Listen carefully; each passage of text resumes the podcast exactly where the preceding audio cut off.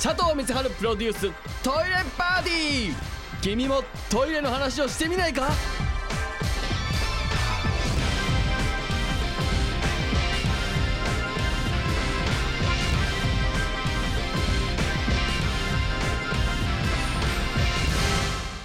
佐藤光春でございます、えーメールをいただいております。ラジオネーム女王の内会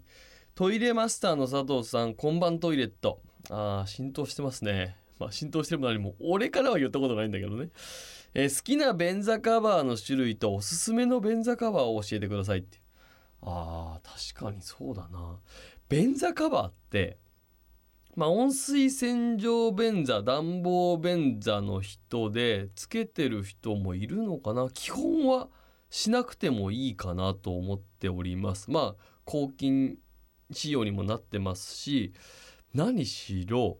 便座カバーってあそこに見えない汚れがとにかくつくんですよ。それでいて、あのー匂いの原因にもなるにもかかわらず意外とその渋めの色を皆さん選ぶじゃないですか茶色とかあまあまあ言っても緑とか深緑とか汚れが目立たない色をつけるんですよねどうしても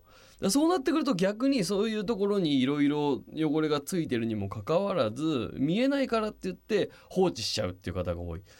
えーなので、えーもし暖房便座温水洗浄便座をつけてる方だったら僕はつけないっていうことを推奨してますもしどうしてもつけたい、えーなんか気持ち悪いなっていう方がいたらあのねあの便座カバーなんだけど要は便座の、え上部分だけにこう貼り付けるタイプの便座カバーっていうのが今ありましてでしかもそれ洗浄できるんですよ。洗濯機で普通に洗えて洗えるんだけどそのままこうですねあのまた吸盤みたいになってて細かい吸盤みたいになってて貼り付けることができるっていうタイプの、えー便座カバーっていうのがありますので、まあ、僕のおすすめはそれですかね。結構いろいろトイレの掃除のお仕事とかさせてもらうとやっぱりその便座カバーが匂いの原因になりますっていう方が多いですね。気づかないであとつけちゃってるっていうあと下にそのトイレのマットですね。あのあれもすごくこの皆さんがトイレ掃除を怠る原因の一個に実はなっちゃっているということで、えーなるべく、まあ、置く人はなるべくこまめに洗濯するなり、えーしてみていただければなと思います。さあということで番組に参りましょう。佐藤光春 in 休憩室